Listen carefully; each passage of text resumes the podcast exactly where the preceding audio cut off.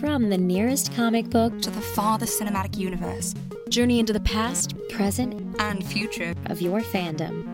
This is Meanwhile. This is Meanwhile. This is Meanwhile. twenty-two Pages Later, with your hosts, The Cap, M F G, and Ralph the Tech. Please stand by. Stand by. Stand by. All right. So let me ask you a question. If you all listen to the podcast, but you didn't have an opportunity to listen to us speak, and you had us all three lined up in front of you in person, how could you tell us apart? Really curious how that would work out. Welcome to another edition of Meanwhile, twenty-two Pages Later, episode two fourteen. I'm one of your hosts, The Cap.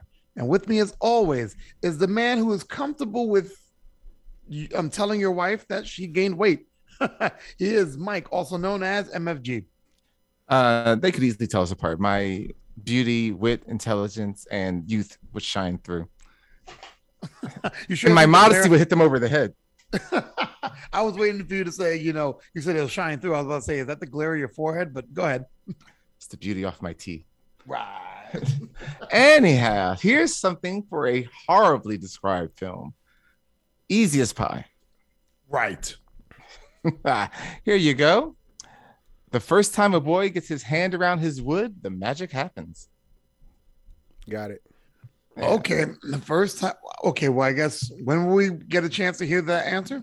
You will hear that after the quick news. All right, and I'll probably get it wrong.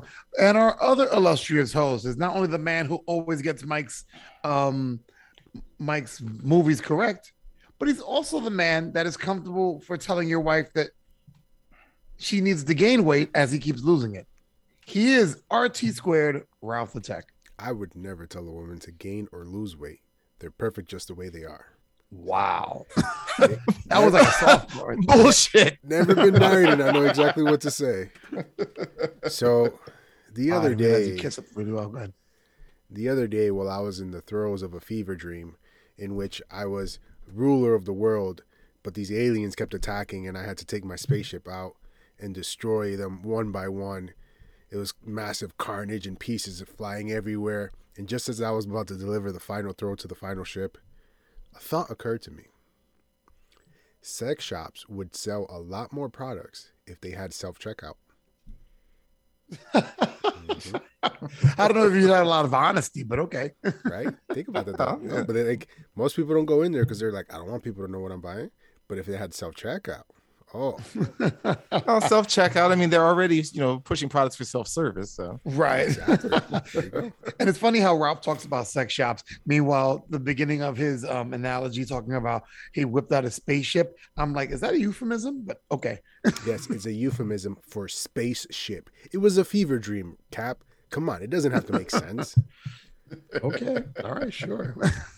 I guess your spaceship is not that impressive. Okay. So on today's show, we'll be discussing a series of cartoons that's connected to an adult superhero franchise that's pretty popular, but is it worth the watch?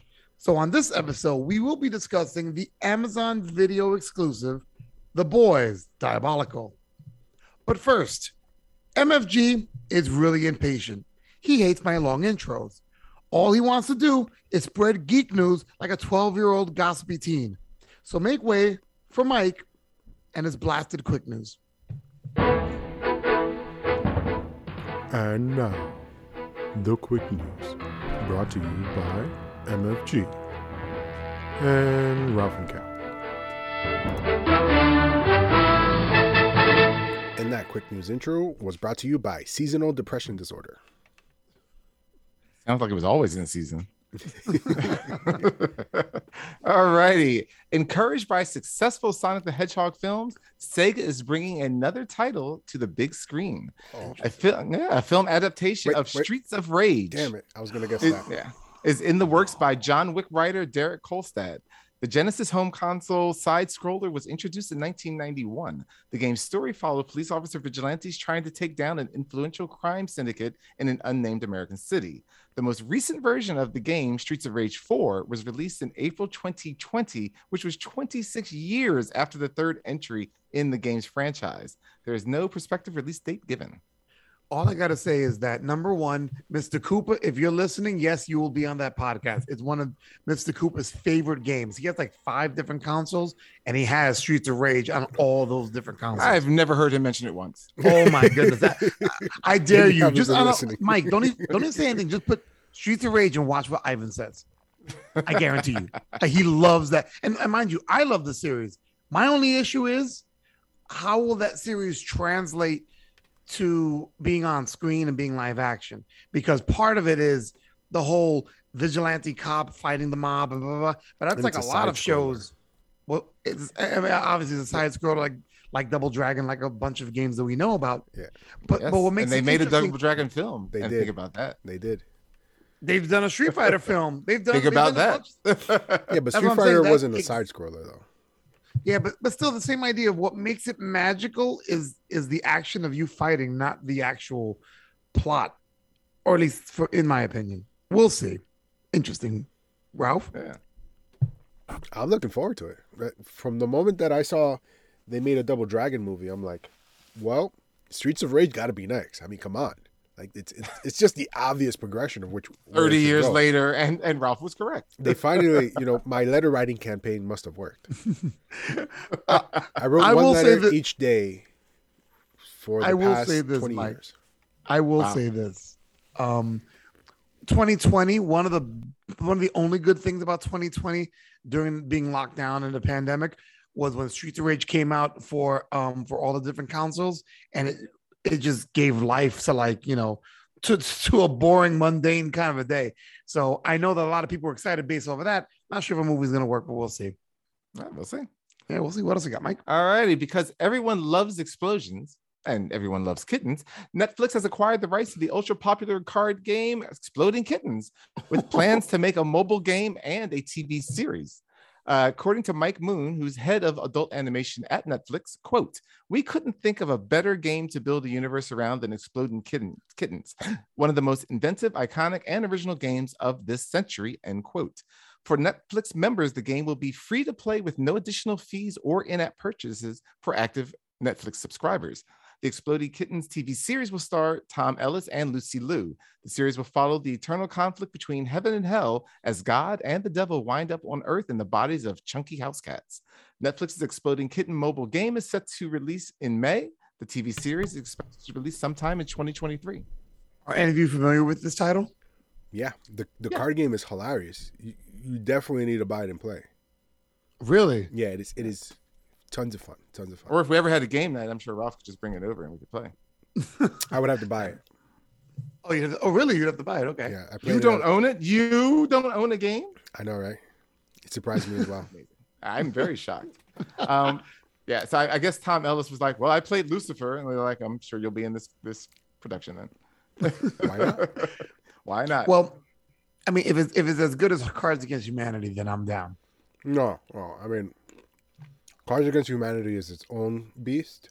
This is something else, but it is equally as fun. Yeah. Okay. Nice. Interesting. All right. I don't know about a show, but we'll see about that. Yeah. What else you got, Mike? All right. Last but not least, Andy Warhol said that everyone will get their fifteen minutes of fame, but this fame took seven hundred twenty hours to achieve.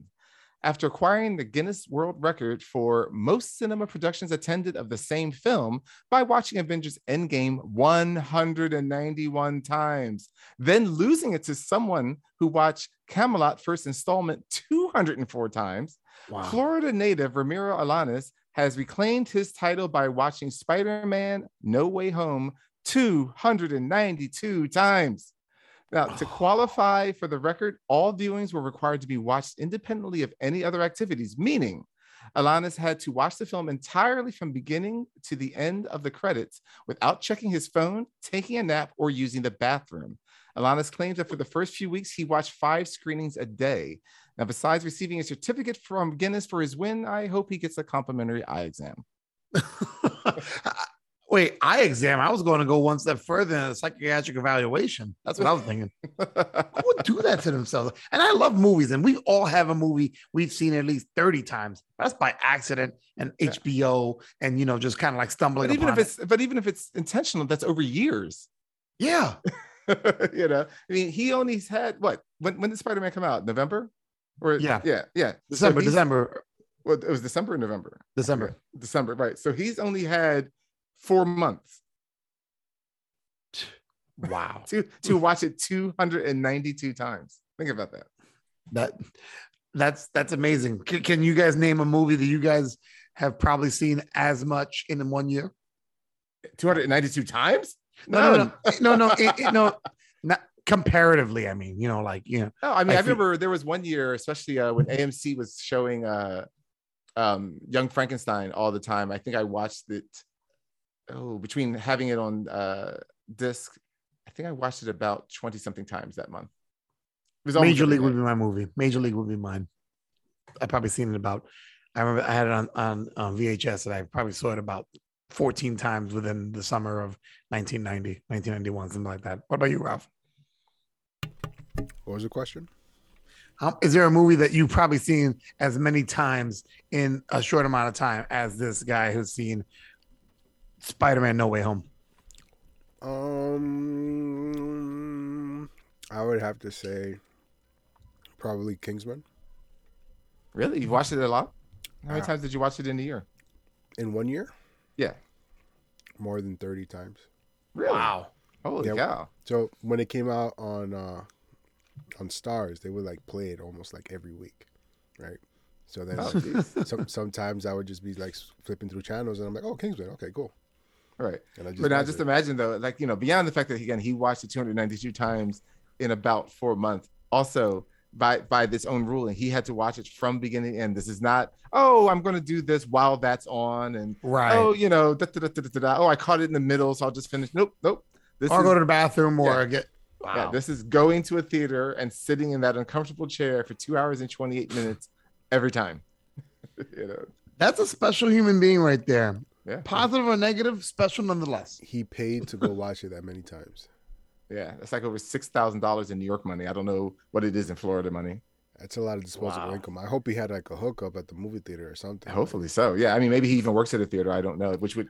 That would well, actually, that, w- that wouldn't make sense either. I mean, well, I mean, I guess if he watched it when he wasn't working, unless, you know, or he gets the Guinness record and then gets fired for watching a movie on his job. Or as, as a perks of working at the theater, they probably like let him watch movies for free. Well, also, if he gets the record, that would also bring them a little... minor fame, so maybe true. Right, yeah. But Ramiro, right. Ramiro, more power to you, buddy. More power to you. Less power for me to want to have. I, I can't wait to see how many times you watch uh, Doctor Strange. Oh. Oh, he's gonna top it. Oh man!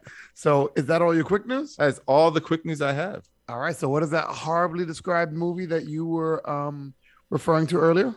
The horribly described movie. The first time a boy gets his hand around his wood, the magic happens. It is so easy. He's he's Harry Potter. There you go. Look at Rob. He good gave it to job. You good on job. A plate, man. He said, uh, "Here, I'm feeding yeah. it to you." And and the question is the first time. So I'm still waiting for an answer. Oh, Harry Potter and the oh shoot! Come on, um, you can do it. I believe. I don't you. know that. It's not Goblins of Fire. I can't remember the. Um, no, that's the fourth one. Sorcerer's Stone. There you go. Yeah, ding, ding, ding, ding. You're both correct. Finally. Oh, now, my God. Now, now, can you name the British version? Um, oh, Harry... It, it, Harris Potter and the Sorcerer's Stone. Philosopher's Stone.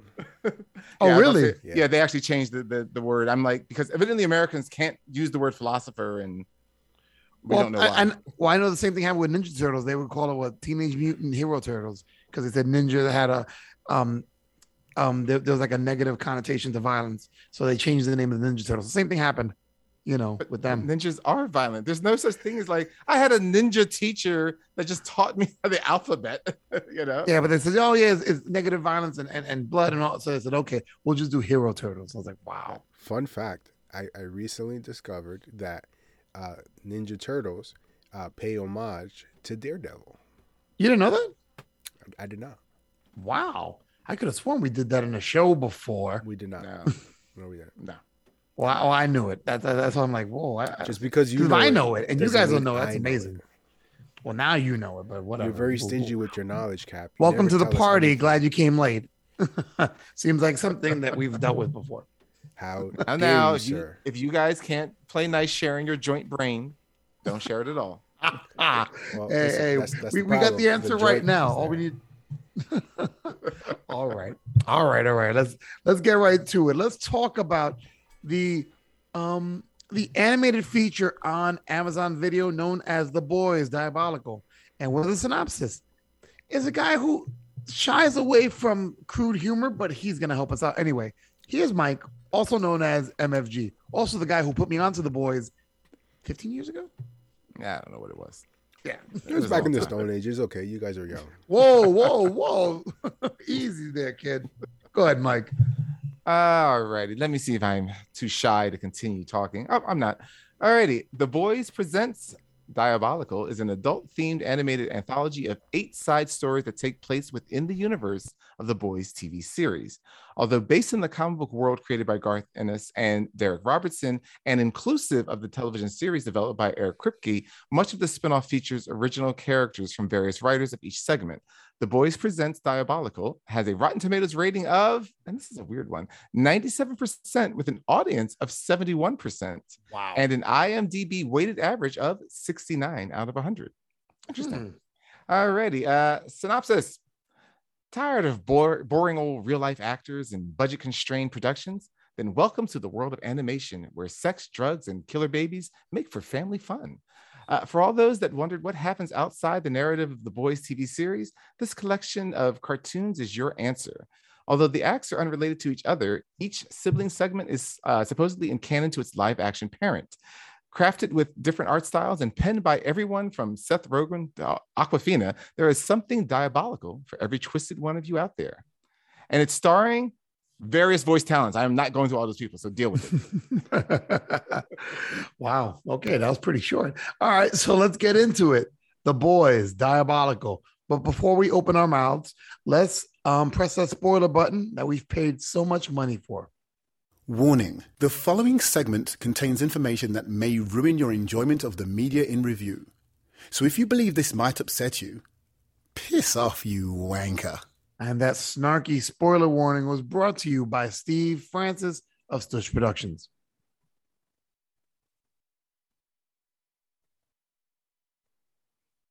Hmm. Stush. Okay. All right. So, um, let me see. There we go. Ah, can so, I go? Yeah. Am I good? Let's yeah. go. Okay. Cool. Sorry, was I was just kind of stretching out. All right. So, The Boys, Diabolical. Um, like Mike mentioned in the um in the in his um synopsis, they're all, they're eight episodes and they're standalone, but they talk about, you know, the um the boys universe, whether it's Vought products, whether it's about somebody from the Seven, whether it's about Butcher and Huey. So they kind of touch on different parts of the universe. How did you feel about the idea of them using animated storytelling to talk about these side stories um of this universe? Eh. Eh? I mean, it was fine. I mean, I I didn't request either animation or more side stories. So I'm fine with what they did, but it wasn't like I was just like, yeah, I'm glad they did it. Ralph. Well, when I first started, I was like, was this necessary? Mm, then next question. Go ahead, Ralph. When I got to the end, I was like, no, I guess not. but, but.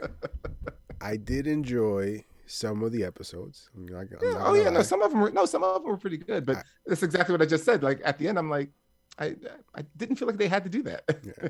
And you I, know what's funny? And this is and this is me being totally transparent on the air with with, with my boys. Um, I could have sworn when we talked about doing this that this was attached to the um to the canon of The Boys that it would be necessary to watch for season three. So I went in there thinking that, and I'm watching all these. Abstract, not abstract, but like all these like offshoots of of characters, and I'm like, what's this got to do with Soldier Boy? What's this got to do with next season? And well, at the end, I'm like, this had nothing to do with next season. Oh, this sucks. I would say. Did anybody else feel that way? Only the last episode, yeah, does, does give you some sort of insight into um, Homelander's past and his like current psyche, I guess you could say. Right. But but all the other ones don't really do much for this for the main storyline in, in, in The Boys seasons one or two. You know. Right. I mean, I, unless I mean, I, I guess what I was picking up from most of the episodes, anyhow, um, or yeah, about most of the episodes, was that people are probably going to try and get their hands on Compound V. Yeah. For various reasons. Whether I mean, most of them obviously just they want superpowers, you know. Um, but other people might have their other reasons, like I said, maybe trying to save a life, as in like you know what was it, uh, uh, episode seven or something like that. Um, well, John and Suhi when he when he was trying to save his wife. Mm-hmm. Um, that's probably what I'm thinking is that they're going to say like you know now there's people trying to steal Compound V before nobody knew it existed. Now that people know it existed, it's probably people trying to get their hands on it. Right. I guess. But yeah, I mean, again, well, I mean, well, again, that, they, well that they, is they, a theme. I mean, that, right. that's a really good way of looking at it. I didn't even look at it that way. Like, you know, that's the flowing theme going into season three. That sounds uh, that makes sense. But otherwise, yeah, I mean, I agree. It just, you know, because supposedly I had heard that this is, like you said, it's all in canon. Not that it matters. I mean, because again, even the one, like even the very last episode, one plus one equals two, when you have Homelander and uh, and, and Black, Black Noir, Noir, Black Noir, like it's. It's not even that interesting. It's not like you found some secret out. It's just like, oh, okay. So Homelander was always a homicidal lunatic and Black Noir knows, which we all know that he did know anyhow, kind of, because he sneaks around. He probably sees what's going on and that he kind of aided him in a cover-up. Like, not right. shocking nor that informative. You know? And then well, the other one was, the second one, though, was uh, with Butcher and Hugh. Oh, episode three, I'm your pusher. Yeah, I'm sorry, episode three, yeah. Um, that, you know, also didn't give us much of it. You know? Well, it also felt out of place because it was Butcher and Huey, but from the comic version, right? Not, if they did an animated version of our Huey, or the, the T V Huey and the T V Butcher, it would feel more in place or whatever, but it just felt like, I mean, I know who Huey and Butcher looked like in the comic book. I mean, not everybody's familiar with that. So it felt yeah. out of place, even though... It was also kind of weird that Karl Urban did not do uh The Boys? Butcher yeah. right yeah, yeah it was just like I'm like what the hell's up with this uh, but we did finally get Simon Pegg doing Huey because that's who he was based off of, so yeah that, that was good though. Oh well, well let's go let's go episode by episode because they weren't really long, they weren't really like deep. it, I mean that's the one thing I'll say about this assignment. It was thirteen um, minutes per episode more or less, right? And times you know, so, eight episodes, that's how many minutes was it? Uh-huh. Like a new reason what is it? I said that's eight episodes, so that's how many minutes altogether? Oh, we're not doing math. We're not doing math. thirteen times eight. There we go. though, though, though, those who do it in their head win a prize. Um, episode one, definitely, and, and like I said, me going into it thinking, oh, this is going to be canon directly to season three. See, uh, episode one is this Looney Tunes version of a of a um of a story of Vought. And a baby and, and, and an experimenter and all that stuff. How did you guys feel about the way they executed that? Well, I mean, I'm sorry, go ahead, bro. It was very reminiscent of the old uh, Wile E. Coyote Roadrunner cartoons. Well, I mean, it's literally taking the title after uh, the famous, all those cartoons that were done, which is Baby's Day Out. Yeah. Right. That, that's the whole adventures of like the baby that goes into the construction yard. And I remember that one. Blah, blah, blah, that's been done on Popeye. It's been done on the Bugs Bunny type stuff. And they you made know, a whole movie of it. Yeah. Um, and the, But did you notice like every style was different for everyone? So this was your very classic yeah. American animated short style, you know. That's, that's I did one like of the that, things. Though. That's one of the things that I liked, that each episode had a different animation style. Yes, that was really nice. Um, I mean, as far as the story itself, though, I mean, again, it it was cute. It because I've seen it a billion times in so many other forms. It even the thirteen minutes seemed long because I kept waiting for it to get to something. More than just a, you know, isn't that cute, wink and a nod, and you know, we had, you know, lots of murders and, and gross uh, blood and guts, like, you know, except for that, it was just like, oh, that could have really been a five minute feature then if that was the case, and I would have been just as happy, you know. Like, I'm, funny you say that, Mike. Oh, so go ahead, Ralph. I'm sorry. I'm not squeamish or anything, but that one had a lot of guts and blood. Like that was ridiculous. No, I- I feel like they all did, but I feel like what made this no. one different no. was the no, style.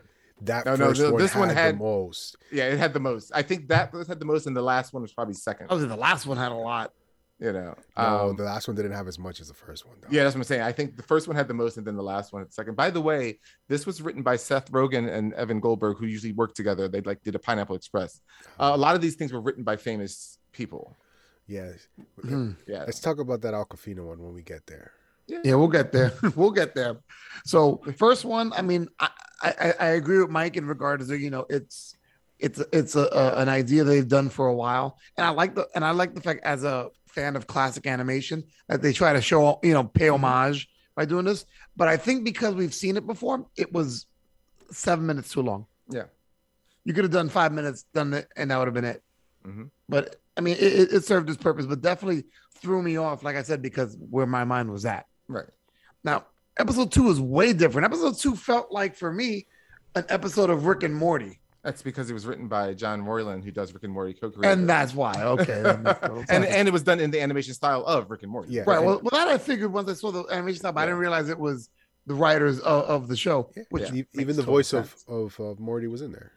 Well, Justin Roiland does Rick and Morty. Yes. That's no way. The yeah. voice of Morty was there.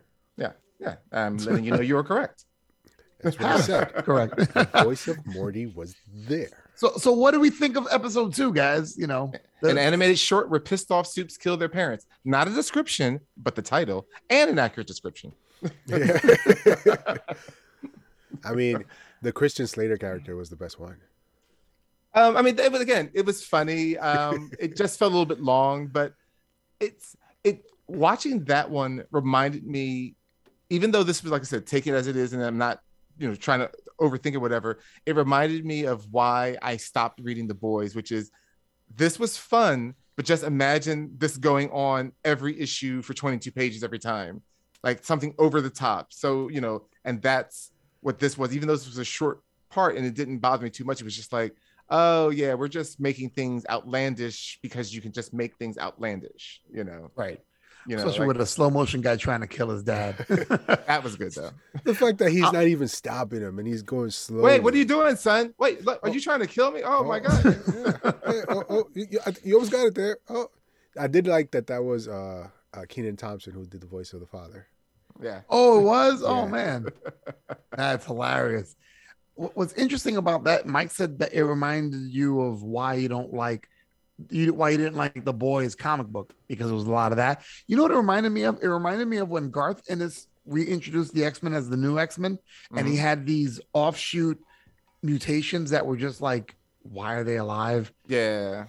It felt like that, but yeah. obviously tongue-in-cheek, making fun, having fun with it.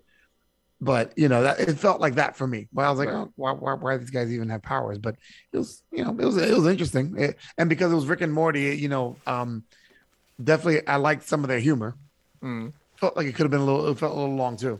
Right. Yeah, it did. But I mean, again, like I said, it was fun. It it was silly. It's over the top. It was fun in its own way. I think only because of the animation style, and you know, like I said, even if you didn't realize it, you're hearing that Rick and Morty voice, and that's adding to it, even if you didn't know at the time that that's what you were getting. Right. Well, episode three is "I'm Your Pusher," which is the one Mike referred to earlier with um, with Butcher and um Huey. Butcher and Huey um, tracking down a drug dealer for the for these soups, right. and having them do him a favor. This felt this felt like the book. This felt just like the book. Written by Garth Ennis. Love it. It, it felt just like it was exactly it. it was exactly the book, and done in the same style as the book. You know, mm-hmm. art wise. I mean, um, I mean, it was like I said. It was again. It was good. It's but, but again. The, as as much as it was just fun to watch at certain points, the ending, how long and drawn out, and how it's super over-the-top violence was, is exactly what the comic was non-stop. You know, and which is why I only made it to something like twenty-something episodes, I mean, issues before I was like, okay, I've had enough, you know. Um, but yeah, it was just like I said, but so if you if you haven't read the book, you got a good taste of it by watching episode three, I'm Your Pusher. Right. Rafi? I thought that episode was hilarious. Just the, the simple fact of like the different type of uh, drugs that the heroes do. Mm-hmm. The, the the big metal guy likes, what was it, like cancerous kid's blood or something? What was it? Yeah, something like that, because like the like it's the what is it that not the depression, it was what is it, it was something that he got off on.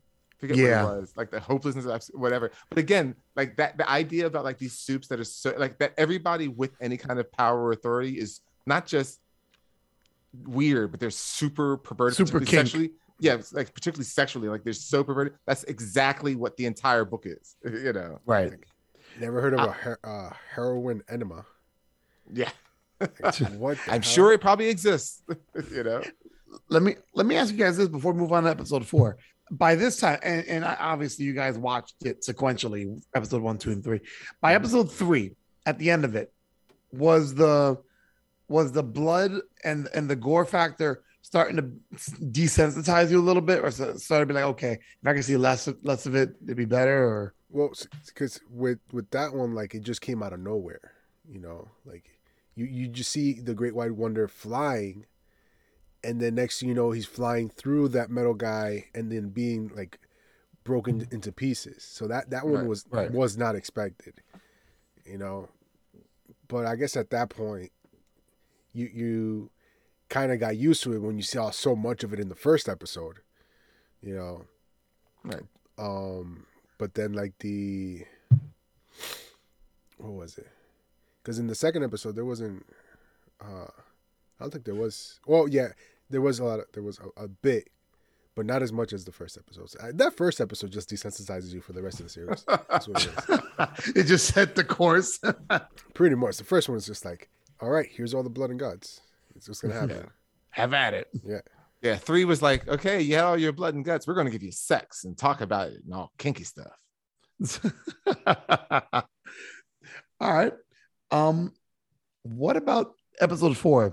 Um, and, and this one felt like it was going for this whole, um, this kind of speaking about social media and how it is mm-hmm. in the world and all that stuff, with the whole Boyd in, in three D with the guy, you know, who's single and he gets a, to- a V O T tested product to change his looks to impress the girl that lives across the hall from him. How'd you feel about it? It was a little different than what we're, than what we're used to, or at least what we've been presented ar- already. All right. It was, it was definitely a lot of, uh, the idea of, you know, you know, when you get what you want, you don't realize what you've lost, kind of a thing, um, was the, the main takeaway. Also, though, it was also the, you know, even though it was just a cosmetic thing, this was very much about uh, a person that started doing drugs and then involved their partner into it, and how that also destroyed their relationship by the end, and that until, you know, until they lost everything and then, you know, found what they had. Um, it was very different. It was, um, it was done in like a very French comics kind of a, yes. a feel, like, or an animation kind of a feel. Um, I mean, yeah. it was, again, it was nothing, I, I guess, because the story has been told so many times, and and this brought nothing much different to it than shape change, or not even shape changing, but like body morphing type thing. Um, I liked the episode. It just didn't, you know, it didn't make me all excited. Okay, Rafi? Um, I thought it was very interesting. It was also very reminiscent of, um, what movie was it? There was a movie where, like, was it Repo Man? You remember the movie Repo Man? Wait, are you talking about the one with uh, the singer, with uh, Timberlake? Mm. Or no, no, no yeah. that wasn't Repo Man. That was something about time. His was something about... In Time. That's, that's In Time. That was Justin, that one. That's Justin right. Timberlake. Yeah, that's no. right. That's right. Repo Man is one You're where... You're talking about the original movie. I think so. I don't know. The one that has... that British guy where they play work for a company that um oh this is about the the organs. Yes. Oh, okay. So that one's from, like, I think it's from a few years ago. Okay, I know which one you're talking about. So at, at the at the very end, it's it's revealed that the whole adventure is in the guy's mind. Right? Right. So this this was so reminiscent of, of, of Repo Man that it reminded me at the very end. But I I did like the, the animation style of this one. It was it was very cool. Because mm-hmm. um, it was like, it, it was very uh, simple, j- just like in the French style, like Mike said. Um, and the story is like, it, it, it if they hadn't showed us that the ending part, because th- that ending part is just very boys. But I thought it was it was just like a, a nice love story, you right. know, where they, they both think that they should have to change for each other, but it turns out that they're who they are inside originally is perfect for each other, you know. Right. No, exactly. And I and I felt at the end, and and it's again this whole thing where it's just like, oh, we don't have any blood and guts. Poof. And it's like, really? Yeah. Did you have to? Because It wasn't necessary. the, even they left it with him being all destroyed and them in the being in the doctor's office saying, you know, how much did you use? Oh, it looks like a lot. And he was yeah. all destroyed on the outside. You could tell he was gone. Right. Like that, that could have been it right there. Yeah. yeah. I, I could have done with that. But it, it just, like that extra just exploding. It's like, oh, we, we got to make sure you, you realize you're watching The Boys. So blow him up. Blow him up. Speak uh, um real quick. Um, Mike said the whole idea of the French animation reminded me of Black Sad. Shout out to Black Sad. Um, oh, Black Sad. Now that's like some hardcore Disney animation, but that is wonderful. Yeah, I love it. I love. Oh my it's like, god, it's like a Disney and like a well, actually, it's like old Disney animation. It was like Don like, Bluth. It felt more like yeah. Don Bluth. Yeah, but yeah, that, I love, love, love Black Sad. Yeah, but that they should you, make into a, a T V series. If you yeah, love it so much, animate, animate. Marry it. I would. but, but it doesn't return my calls. Oh, man. Right. All right. All right. So now let's get to the episode that, I mean, I don't want to say it's the highlight. I'll just say it's the one that was like, okay, this is way different. You really want to say it was the shittiest? Ah. Wait, wait, wait. Hold on. Hold on. That one deserves it. There oh, we no, go. I, okay. I got another one. It's the fifth episode, but you would think it was the turd. Oh my god! I'm the dad of this group, and you guys come with dad jokes. My god! See, see, you would think that Mike is uh, number one, but here he's number two. Oh gosh! All right. Anyway, let's. Oh, you let's, brown noser! All right. For those who don't know, we're talking about episode five. Was the episode? Was it written by Awkwafina? Was yes, she just, it was. Um, it was written by. Awkwafina. It was written by her, and she did most of the voices. Yes. Right. And it's about this girl who gets her hands on Compound V and drinks it, and then all of a sudden figures out that she has a bowel movement, and she has talking poo. Well, we find out it's more than that, but this one's called B F Fs. Oh God! What did you guys think about, about that take? That that really weird take on V O D products and, and um, the storytelling for you know um, this universe. So when when I saw that it was written by Awkwafina and then I heard her voice, I'm like, and when I finished watching it, I'm like, yep, that's Awkwafina. it's, it's, it's one long Awkwafina joke. That's what it is. It's, it's, Are you, it's trying to say she's a, you trying to say she's a, a living turd? Is that what you're trying to say? That's what she's trying to say. Oh, okay. um, but the episode was, it, it, like I said, it was fine because I mean, like, as much as you knew it was a living turd, for the first part of it, you could kind of almost be like, maybe it's not. Like, because they didn't really say what it was, even though you knew where it was and what it came from. Like, they didn't say, like, she never went, like, but you're my turd or something like that. Or, you know, like, you know, so I think the way they handled it and the fact that they didn't, they didn't do the um the thing that they did in South Park. Like, remember, like, when uh, oh, um, Mister Hankey? Mister Hankey comes around, everything he touches, there's a stain. Yeah. Like, they didn't do that. So it's almost like you could go, I know it's poo, but she's not remarking about its smell and it's not leaving stains. So maybe it's just something kind of that makes you think it's like poo, magical. You know? Yeah. You know? um, it wasn't Mister until the end when she literally patrols all that shit where you're like, all right, this is poo. uh, but I mean, was it cute? I mean, it was disturbing, yeah, definitely. Is. Like, the fact that her friends were like, you know, the way they abused her and then like just threw her in a car with some drug dealer. And, and you know, because I'm like, I think they're supposed to be older than I they than we think they are. Because they look okay. like they were like probably like ten years old or twelve years old. But I think because that they're girl I think lived a, yeah, well, I think she lived alone actually. They're in high I, school. I think, little girl. I mean, this character. Yeah, it seems like yeah. I mean, even though they were in high school, it seemed like she lived alone, not just in the well, she house, lived- but. You know, she it was weird. Her mom died, so we right. know that, but there's no mention of dad or right, whatever. But um, but like I said, I mean, it, it's it, it's an odd one. I mean, I, again, an odd not meaning bad. It's just like part of you wants to go like, oh, I kind of liked it, but then part of me's like, it was about shit. I, I I was torn because I guess I have such love for South Park oh, that I'm sorry. like, well, no, well, I mean, it's just one of those things. I was just like. South Park did it already. Why why are we doing this? But it was it was chuckle worthy, and it was a couple times like, yeah. oh my goodness. Yeah. So ugh. and the and I, that, that that Saturday that Saturday morning, they, well, they call it like a Saturday morning animation import, and I'm like, yeah, that's what it kind of looked like. Kind of my little little Pokemon-ish. You know? It definitely had the, the homage to the to the anime style, and yeah. very very turning red, very you know anime looking. Mm-hmm. You know, yeah. loved it, loved it, uh, or, or loved their homage, not not necessarily the, the the episode itself. You sure? I could have sworn I can see a poster hanging in your background of Awkwafina's "Dirty Girl." I had a joke. I'm going to tell it after the podcast. Um, that's how dirty it is. Ah, but anyway, um, episode six was Nubian versus Nubian. Oh my yes. God. How do we feel about this? Um, you know, the idea of two Yawn. superheroes. Yawn. Okay. It, I did it, feel it, the same it, way. It was to me the most boring of all of them. It, like it definitely was. It, it just, it just sat there. And by the way, this was, um, Archer's own girlfriend, Aisha Taylor, um, Tyler wrote that one. Um, really? Yeah, that was Lana uh, from Archer, and um, it just it was boring. I, you know, I mean, like it's it, it felt like if you were watching a long um, superhero cartoon series, this would have been one of the filler episodes. Oh wow! Like you know what I mean? Like it was just oh, you know, we don't feel like doing a big fight, so we're just going to have like you know, married couple.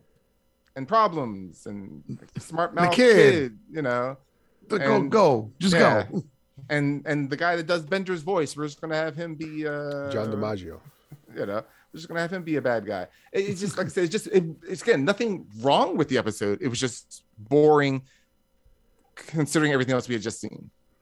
We just finished watching Talking Pooh. Now we're talking about divorce. I think and, I yeah. And even if this had even if this had let it, it would have been dull. Like if this had been episode one, it's not even like a comparative thing. If someone had said, well, what if this was the first one and then the others came afterwards? It, it's again, it wouldn't have made me not watch it. It's just, it didn't tell me anything new. Um, not new about the universe. Um, it was a very same old, same old, oh, two people get involved and, well, you know, at I mean, one thing, thing and then they, you know, their love is falling apart. It was just, well, the only thing they added new about the universe was that, you know, a lot of these conflicts were scripted and that kind of stuff. And it reminded you that, you know, You know, even though they kind of threw that out there in episode three also, you know, about how scripting of, of mm-hmm. certain situations, you know, to manipulate the public and all that stuff. Right. But just, just reintroducing that idea, you know, that was still there, but it was very yawn. I thought the daughter was going to do more. I thought the daughter was going to do something, you know, to like maybe kill both her parents. I don't know. Right. So it, I mean, in that case, I was actually hoping for violence just because it would have added to the story. But uh, yeah, I just, I just, I just found it uh, yawn worthy, unfortunately. Ralph, what did you think about Nubian versus Nubian? So I was really hoping for that at the very end, once they're like pounding it out and the daughter is having to listen to all of that shit. She's going to need therapy, by the way. Um, that she was going to like, with some sort of like power, like just kick both of their asses. Would have been hilarious. Right. And then throws the divorce papers and be like, here, this is for the right. best. Yeah. Yeah. But like I said, we didn't get that. Also, it was just, again, I mean, we know... It's the boys, but still. So you went out of your way to introduce, like, you know, what was his name? Uh, Groundhog, right? Or, yes. Yeah. Groundhog. Yeah, Groundhog. Groundhog. Groundhog. Yeah. And uh, and that whole joke about like, you know, oh great, this little girl's here. I'm in my robe. I'm, I'm not a pedophile. You know, ha ha. But it's like, but then you started making all these masturbation and whatever kind of jokes with this little girl, and I'm like, well, this is just now disturbing. I mean, I know it's a cartoon. I know it's the boys, but there's still ground where you don't kind of cross to a point, you know. And I'm like.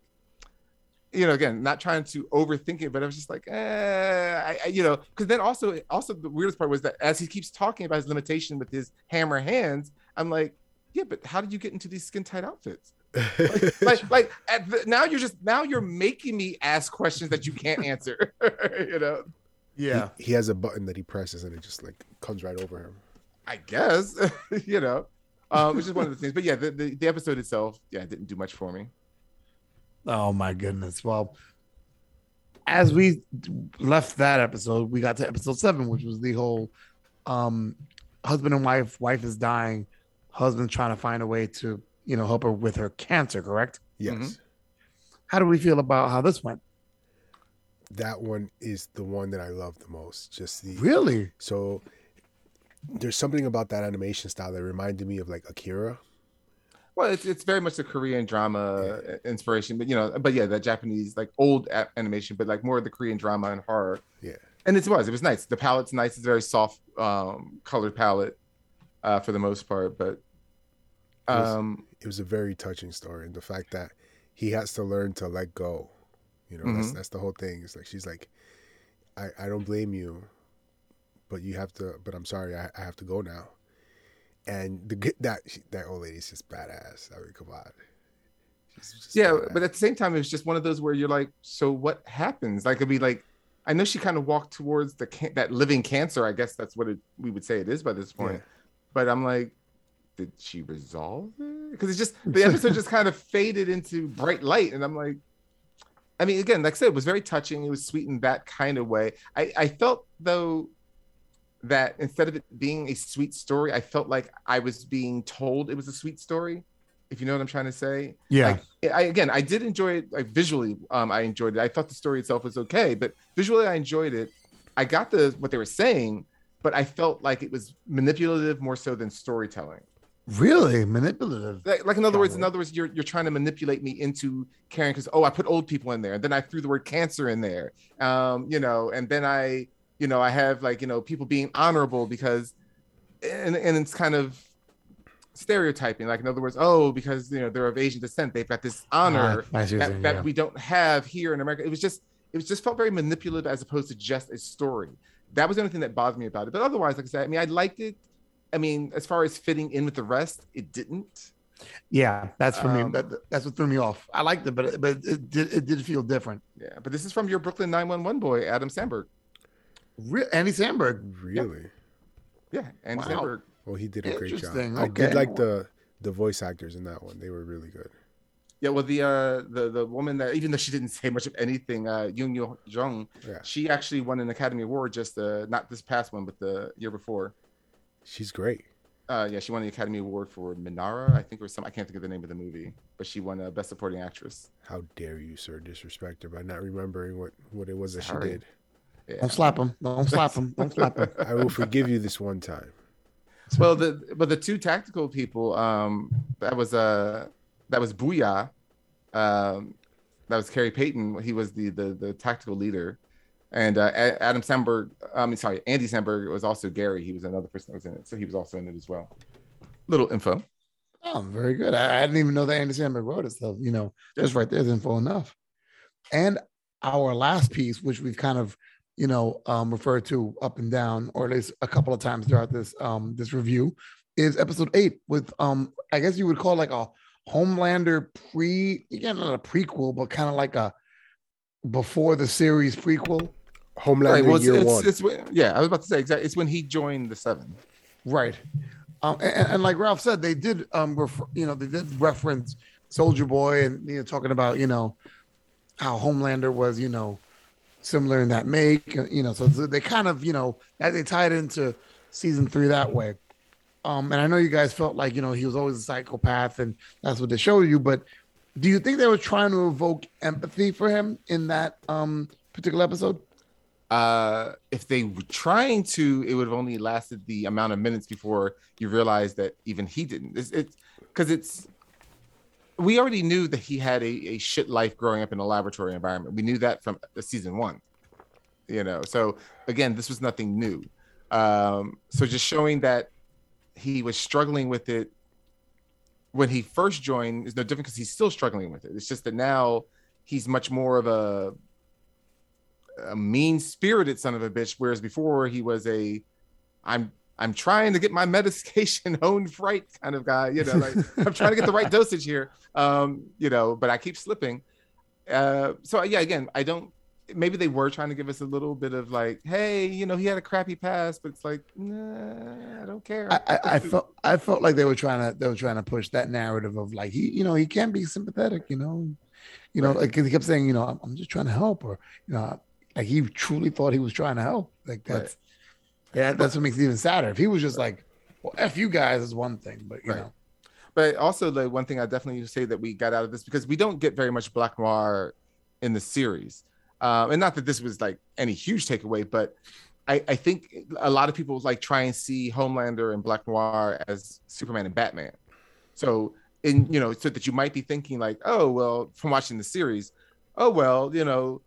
We don't get a lot of Black Noir. Maybe he's not like into what the rest of the Seven is up to. Maybe he's kind of like spying on them and, and looking to take them down, you know, or something like that. But then you realize, oh, no, no, he's just as bad as them, you know. Right. He, you know, so like that's definitely something that if that was a thought of the viewing audience, that definitely was something that was like, oh, no, if you thought that he was like, you know, a good guy lurking with all this these shitty characters. No, he's not. He's a shitty character. He's just shitty as him. Yeah. Um, yeah. Yeah. So, I mean, that was my thing. Like I said, I mean, again, uh, you know, was it an interesting story? Yes. I mean, you know, it was interesting. I just, we didn't get anything new out of it, though. Um, but, it, but it was still good to, you know, it was a good episode just to give us a, a a little bit more story. It was also nice though to, you know, I mean, Giancarlo Esposito is always great to hear. It was Elizabeth Shue. She was actually back as Madeline, which was nice. Anthony Starr actually was the Homelander. So that was all nice. Uh, yeah, I did hear the difference in his voice. It did sound like him. Yeah. Yeah. Yeah. So that was a, a good change that we actually got our regulars back there for a little bit. And Ralphie, how did you feel about episode eight? Um, like I said before, like it's, it's the only episode that it even gives you a tie in to the the actual series, um that uh considering that it does, I did think that it was a good way to give us more backstory on Homelander and show us that like he was always a fuck up. Right. Yeah. That it's it's not just a, something now that's happening, that the breakdown is, is from the beginning. Right, and, right, and, and that now it's just the seams are, are are a little bit more visible. All right. Do you think that this cartoon series would have been better served if it was um, kind of like that episode eight, doing um, like little montage, not montages, but like little snippets of um, different characters in the seven? Oh, you mean like, like each episode was different? Yeah, right. Uh, perhaps. I mean, that would have been something too. Or uh, actually, I wouldn't even have minded this. All of these episodes, I think they would have served better by just being attached to the end of episodes. Not any specific episode, but just Ooh. At the end of an episode. That's why you should be as opposed Amazon, to, bro. Yeah, yeah, as opposed to making it its own series. I think, and then they could have collected them as their own, but I just think... And then you could push it off as, here's a collection of the cartoons, right? Versus yeah. pushing it off where it looks like it makes no sense. Right. You know, I, I think that would have served better, but that's you know, that's just my opinion. I don't know if anyone else agrees with that, but you should. Wow, okay. I, I don't agree just to be a person who disagrees. I guess you'll, you'll regret you'll regret that, Tech. Oh boy! All right. Will I rue the so day? Guess... Huh, Mike? Will I rue? All right. Is, oh yeah. Is... Oh yeah. And don't you call me Rue McClanahan ever again. Oh. Is there anything else we want to add before we go to renaming and ratings? Uh, um, no. Episode five is the shit. Ah. He couldn't resist for that one. All right, let's do it. Renaming the series. Ralph, you want to go first?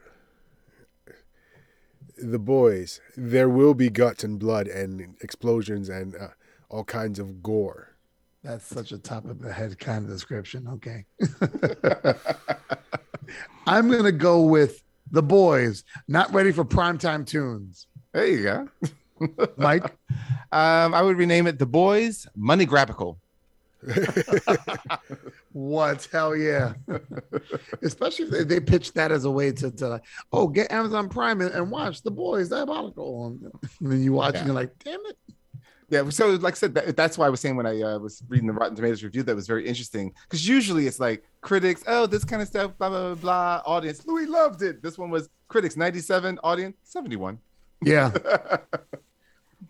So definitely. That was, def- that was telling in its own way. Definitely a switch. All right, so let's go for it. Ratings for The Boys, Diabolical. Ralph? I give The Boys, Diabolical seven laser eyes to your guts out of Ted. Ooh. All right. I'm going to give The Boys, Diabolical seven magical turds joining up to gang up on one other superhero out of ten. Oh, the deep. I guess he was in deep shit. Oh, goodness. I hate you all. Uh, Mike? I give it seven and a half. Sometimes a spinoff isn't necessary out of ten. Yeah, there you go. All right, so there you have it. The Boys, Diabolical. Tunes with this much violence should be seen in small doses. It's kind of like poo. Guys, don't go anywhere. Rocket Review is next.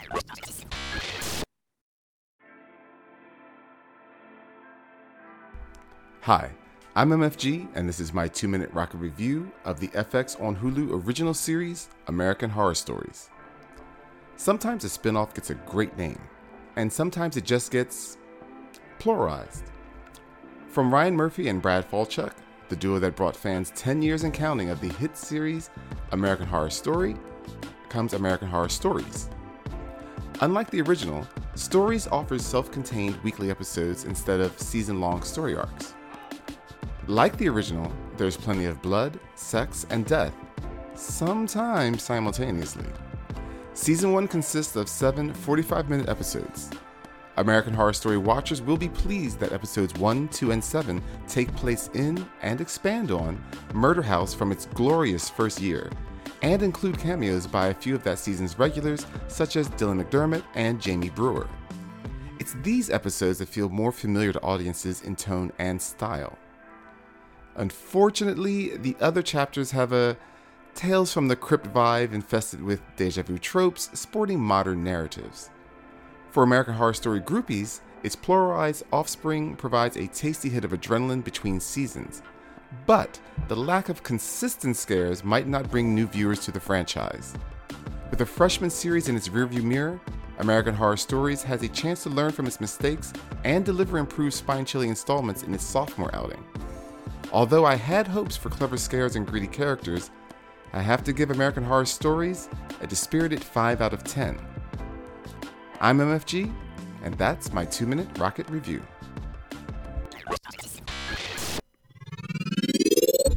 Geeks on the go. Now we're blood and gore. Oh, thank goodness, not, not, not more blood and gore, please. After watching that series, it's a lot to take in. No, I said now with more blood and gore. No, I said, well, no, I said in reality, I mean, if there was more blood, never mind. If there was any more blood and gore, it would just be season two of Invincible. That is true. Oh, which I can't wait for, but they're delaying it to what, twenty twenty-three? Oh, I hadn't heard. So I heard, heard they're, they're delaying it a little bit longer, but we'll see. All right, everybody, you know the segment. I give quick questions, they give quick answers on all things geek, and we make it under a minute more so than we realize, but they never give me anything for it.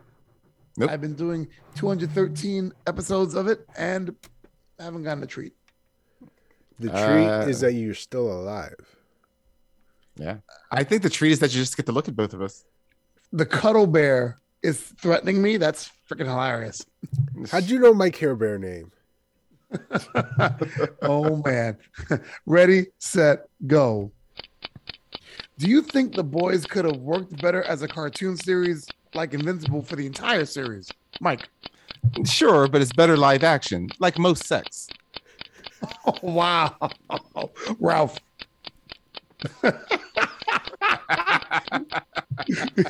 You weren't expecting that answer. Pause the timer, damn it. No, I agree with the master there. Okay, priceless. All right. If you were Kevin Feige, name your choice for Magneto, Ralph. John Hamm. Wow, ooh. I was wondering who was going to say that. Mike. Out of left field, Alexander Skarsgård. Ooh. Wow, interesting. Okay. And let's keep this idea of you being in charge of Marvel. Do you would you put Deadpool in D C proper? I'm sorry, M C U proper? Or does he operate in an alternate universe? Ralph. I mean, it's House of Mouse. We could have best of both worlds. We could put them everywhere we want. Time is up for that twenty minute laugh, but we deserve that one. Yeah. We- Mike. I say uh, alternate universe because his fourth wall humor, fourth wall breaking humor, it would be unbearable with the rest of the M C U. I knew, it's funny because I knew that I knew that Ralph was going to be okay with it, and Mike was going to say, definitely put him in an alternate universe. Well, think about it though. Like, I mean, if you think about him in like the standard M C U universe. Everyone's going to be like, he's insane. We need to put him away. Because they're a little bit more realistic. Like, like you're not going to go like, well, he's a crazy person, but he seems to be fighting for good, so let him know. You'd be like, he's insane with power. And he has power. I'm sorry. He's insane and he has power. We need to, to lock him away. You know? Right. Well, it's interesting because I was thinking the only way you pull that off is, is if you pull, if you tone down his um breaking the fourth wallness, almost like have him have them like those shows where they already break the fourth wall, mm-hmm. and have them with very, very, very obscure M C U characters that, you know, won't affect the main plot as much. Right. But if by that point you're now destroying what you've built as the Deadpool franchise, so then why? Yeah. By that point, you're just putting him in there to have him in there. But if you're pull, if you're breaking down what he already has become movie-wise, right? Then, um, then what's um, what's the point? You know? Yeah, but but but don't you think if you, if you if you cut down how much he breaks the fourth wall, wouldn't it make it more um more palatable? Because I know one of the issues was he no. was always breaking the fourth wall. No, I mean, it, I mean, even if they did, what I'm saying though is so okay. So they, they do they they take away a lot of that, this, that, and the other thing. So now people are going to watch him in there. They're going to be like, what the fuck is this? This isn't Deadpool. Why is he in there? Why did you change the character? Like, you know what I mean? Like, that's all you're going to yeah. hear. So that's what I'm saying. Like, if you change the character that dramatically, then why are you bothering to put him in? He doesn't need to be in the movie with them. Just yeah. keep him in his own universe, and you know, you, you'll have done. a repeat of of, of Wolver- uh, X-Men uh, Wolverine Origins. Or is it X-Men uh, Origins Wolverine? There you go. Yeah. Yeah. Yes. Oh God. oh God, that, that was horrible. Yeah. All right. Shout outs. Any shout outs, gentlemen? I'm going to shout out to Ralph the Tech and hope he starts feeling a little bit better. He's a little bit under the weather, folks. and But yet, like a trooper that he is, the show still went on. That is true. That guy is incredible. He goes above and beyond all the time. I want to shout him out also. Did you know, he just become more nasally and gravelly as he did that boy. shout out for himself? like, yeah, I'm, try- I'm trying my best. Elmer Fudd is here? I didn't know you had an Elmer Fudd. That is awesome. Do it again. Do it again. My two and a half impersonations. That's, I that's do. the I, old. I, that was the older Elmer Fudd too. The the bigger one. Hey. and wow. that's and that's how life imitates art. Any other shout outs there, uh, nasally? Um, listen to everyone who I shouted out before. You know who you are. You're awesome. What if they don't know who they are? Then they should probably seek help because amnesia is a real thing. Yeah, no doubt. No doubt. Yeah.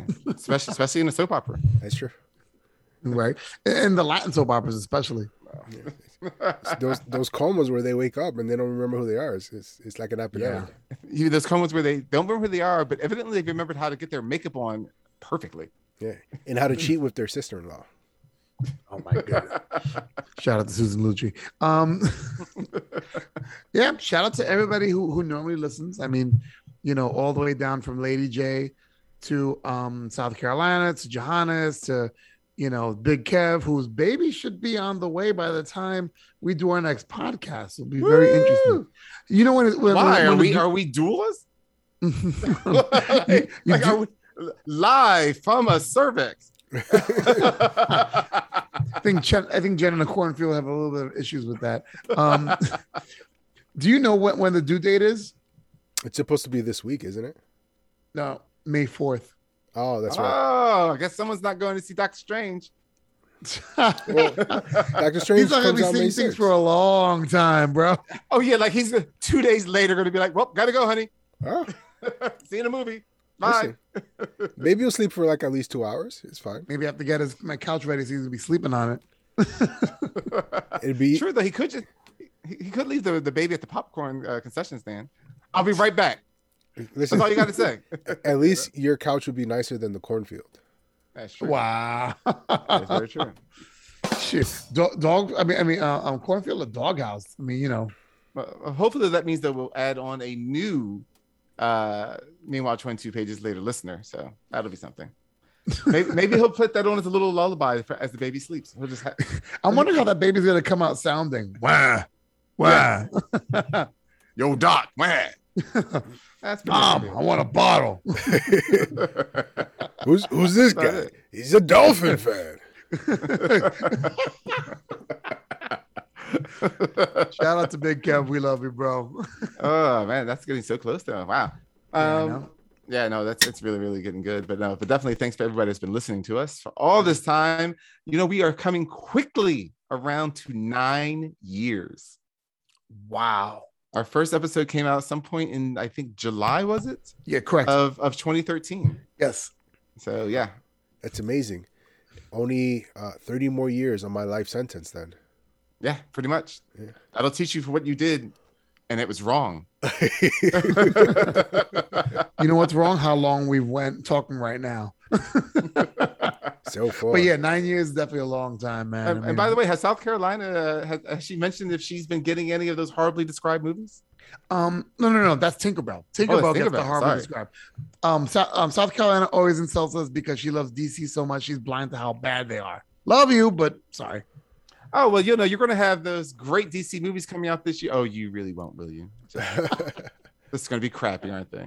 That'll put a smile on your face, South Carolina. And Tinkerbell, yeah, Tinkerbell's been getting them, but um, she hasn't been telling me she's been getting them correctly. Plus, it's like on delay. So she's like, I get them right. Yeah, you've been looking on the yeah. internet. Whatever. Yeah. Anything else before I close out, gentlemen? Nope. All right. So I guess that's all we got to say for today. So for um, M F G, also known as Mike, and I did it backwards, and R T squared Rob Tech. This is the Cap saying keep it geeky, and we'll see you next time.